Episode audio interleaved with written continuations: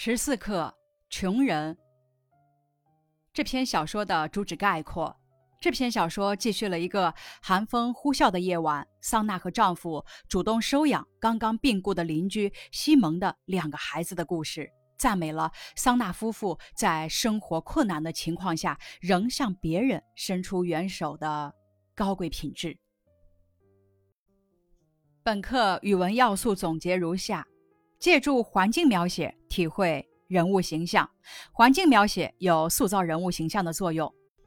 课文中第一自然段的环境描写不仅交代了故事发生的场景，也烘托出主人公勤劳善良的品质。语文要素通过心理描写体会人物形象。心理描写能够反映出人物的性格品质，展示人物的内心世界。比如，抓住对桑娜的心理描写，咱们可以感受到桑娜同情穷人、关心穷人的善良品质。语文要素通过人物的对话体会人物形象。人物的对话能够表现人物的内心世界，咱们通过人物的对话能够体会人物的形象。比方说，咱们通过渔夫和桑娜的对话，可以体会到渔夫的粗中有细和善良。咱们再次解读一下本课的环境描写。第一自然段描写屋外环境和屋内的陈设形成对比，有力的烘托出桑娜勤劳能干的品质，也表明渔夫一家生活艰辛。环境描写包括对社会环境的描写和对自然环境的描写。环境描写能够渲染氛围，烘托人物形象。咱们在进行环境描写的时候，要注意：一、突出环境特征。比方说，《穷人》这篇课文中，屋外寒风呼啸，汹涌澎湃的海浪拍击着海岸，溅起一阵阵浪花。这一句抓住天气恶劣。海浪汹涌的特点，从侧面烘托渔夫的勤劳和一家人生活的贫苦。二，要选取合适的角度，比如《穷人》中，地扫得干干净净，炉子里的火还没有熄，石具在隔板上闪闪发亮。通过对屋内陈设的细致描写，体现了桑娜勤劳能干的特点。那么，请大家运用上面的写法，写一个环境描写的片段。示例：中午，火辣辣的太阳炙烤着大地，柏油路都要烤化了，空气中没有一丝风，树叶一动不动地挂在枝头，蝉在树上一刻不停地叫着，让人更加燥热。我真恨不得跳进游泳池里不出来。道路边整整齐齐地停了一排电动车，看车的老奶奶一刻不停地拿蒲扇扇着风。本课的要素总结：咱们在阅读小说的时候，如何关注情节、环境，感受人物形象？一，可以通过一波三折的情节来感受人物形象。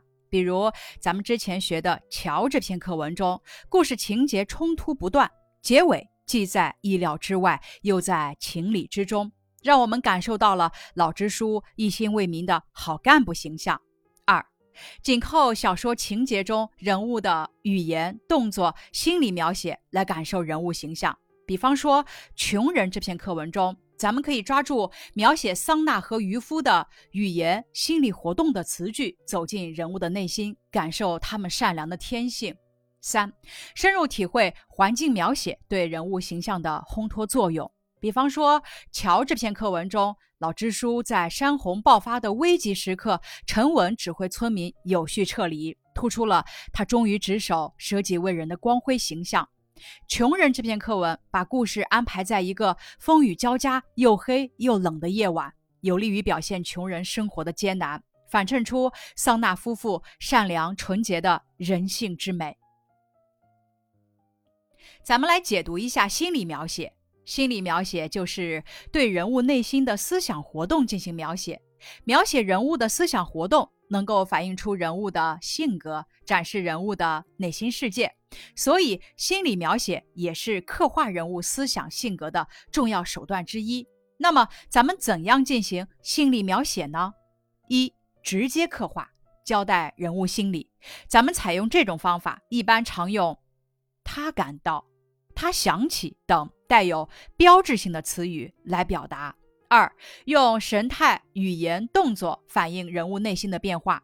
一个人思想的波动，往往能够从语言、神态、动作中表现出来。语言、动作、神态是心理的外在表现形式。人物的心理通过语言、动作、神态向外界传达。三，用景物自然地折射人物内心的感受。人的眼睛能够根据自己的心情选择景物，并且伴随着强烈的主观感受。人物的性格、情绪一般都可以通过景物描写来反映。比方说，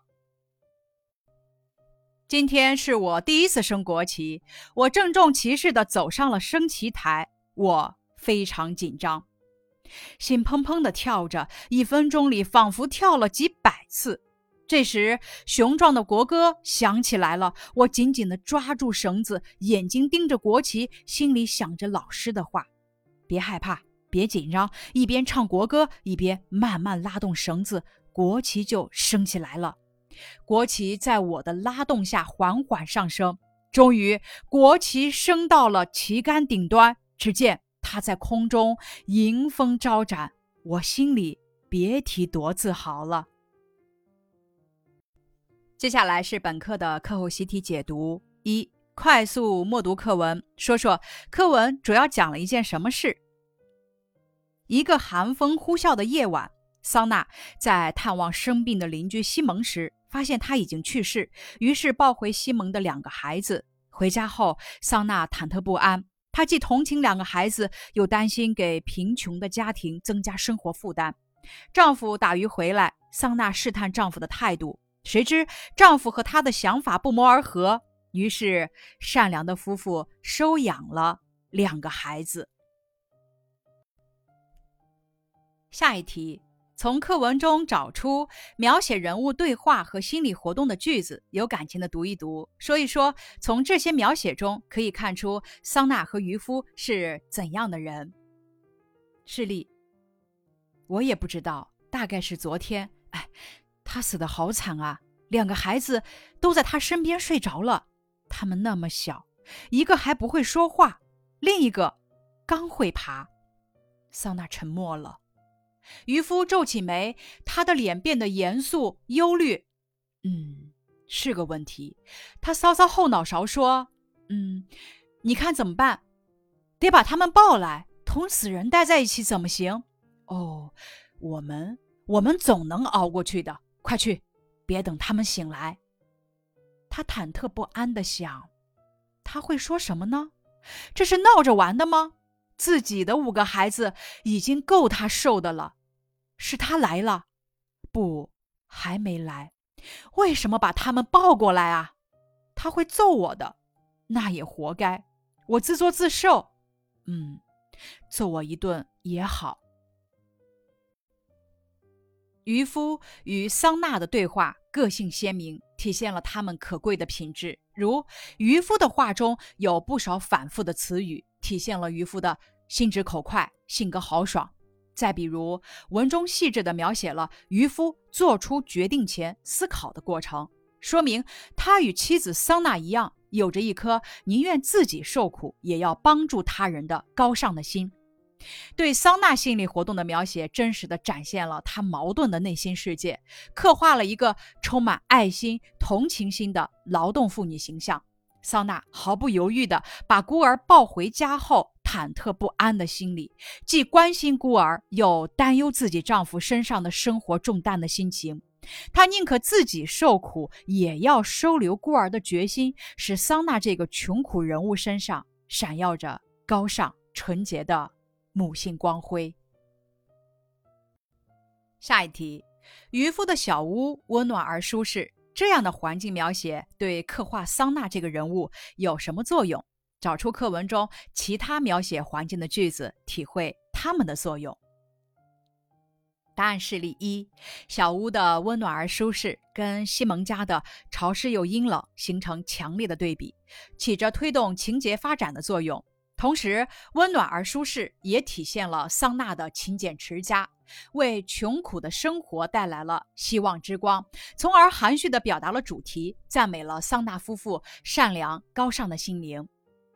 课文中其他描写环境的句子如下：一、屋外寒风呼啸，汹涌澎湃的海浪拍击着海岸，溅起一阵阵浪花，海上正起着风暴，外面又黑又冷。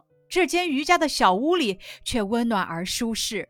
二，丈夫不顾惜身体，冒着寒冷和风暴出去打鱼。孩子们没有鞋穿，不论冬夏都光着脚跑来跑去，吃的是黑面包，菜只有鱼。三，屋子里没有生炉子，又潮湿又阴冷。这些层层递进的环境描写，不仅交代了故事发生的场景，也铺垫了小说情节发展的背景，烘托出主人公勤劳善良的品质。小练笔，是啊是啊，丈夫喃喃地说：“这天气真是活见鬼。”可是有什么办法呢？两个人沉默了一阵，沉默中，桑娜会想些什么呢？联系课文内容，写一写桑娜的心理活动。事例一：天哪，我做了些什么？日子越来越艰难，丈夫已经够累了，我还把西蒙的两个孩子抱回来，到底该怎么和他说呢？可是，如果我不抱回来，难道就眼睁睁地看着两个孩子冻死、饿死吗？作为一个母亲，我实在不忍心。我丈夫也是个善良的人啊，我相信他会同意的。事例二。桑娜内心在做着激烈的斗争。她想，直接告诉丈夫吧，西蒙死了，我自作主张把他的两个孩子抱过来了，以后咱们的日子更艰难了。可是转念一想，丈夫刚刚从海上回来，辛苦一天却什么也没打到，只能庆幸，总算活着回来了。我应该让他安静的享受家的温暖，等等再说吧。可是这么大的事。瞒是瞒不过去的，既然直接说不行，那就先试探着问一问吧。下面是关于本课的课外拓展：贫苦人与穷人两部作品的对比阅读。贫苦人是法国作家雨果的作品，是原创，题材是诗歌。特点：本书以诗歌的形式呈现，感情更直接，也更强烈。诗歌共分十个部分。雨果考虑到在诗中叙事的需要，将笔触直接对准了不同的人物，还为了抒情的需要，将自己的感受直接诉诸笔端。穷人这篇小说根据贫苦人改写，作者是俄国的列夫·托尔斯泰。特点：本书以小说的形式呈现，理性色彩更浓一些。小说主要站在桑娜的角度进行叙述，桑娜的行为心理活动是全文的主线。把桑娜担心丈夫能否平安归来巧妙地处理成故事的背景及推动故事发展的内在因素，使故事充满了悬念，在原作的基础上显示出托尔斯泰小说构思艺术的独特魅力。以上是十四课穷人的学习内容，感谢你的收听。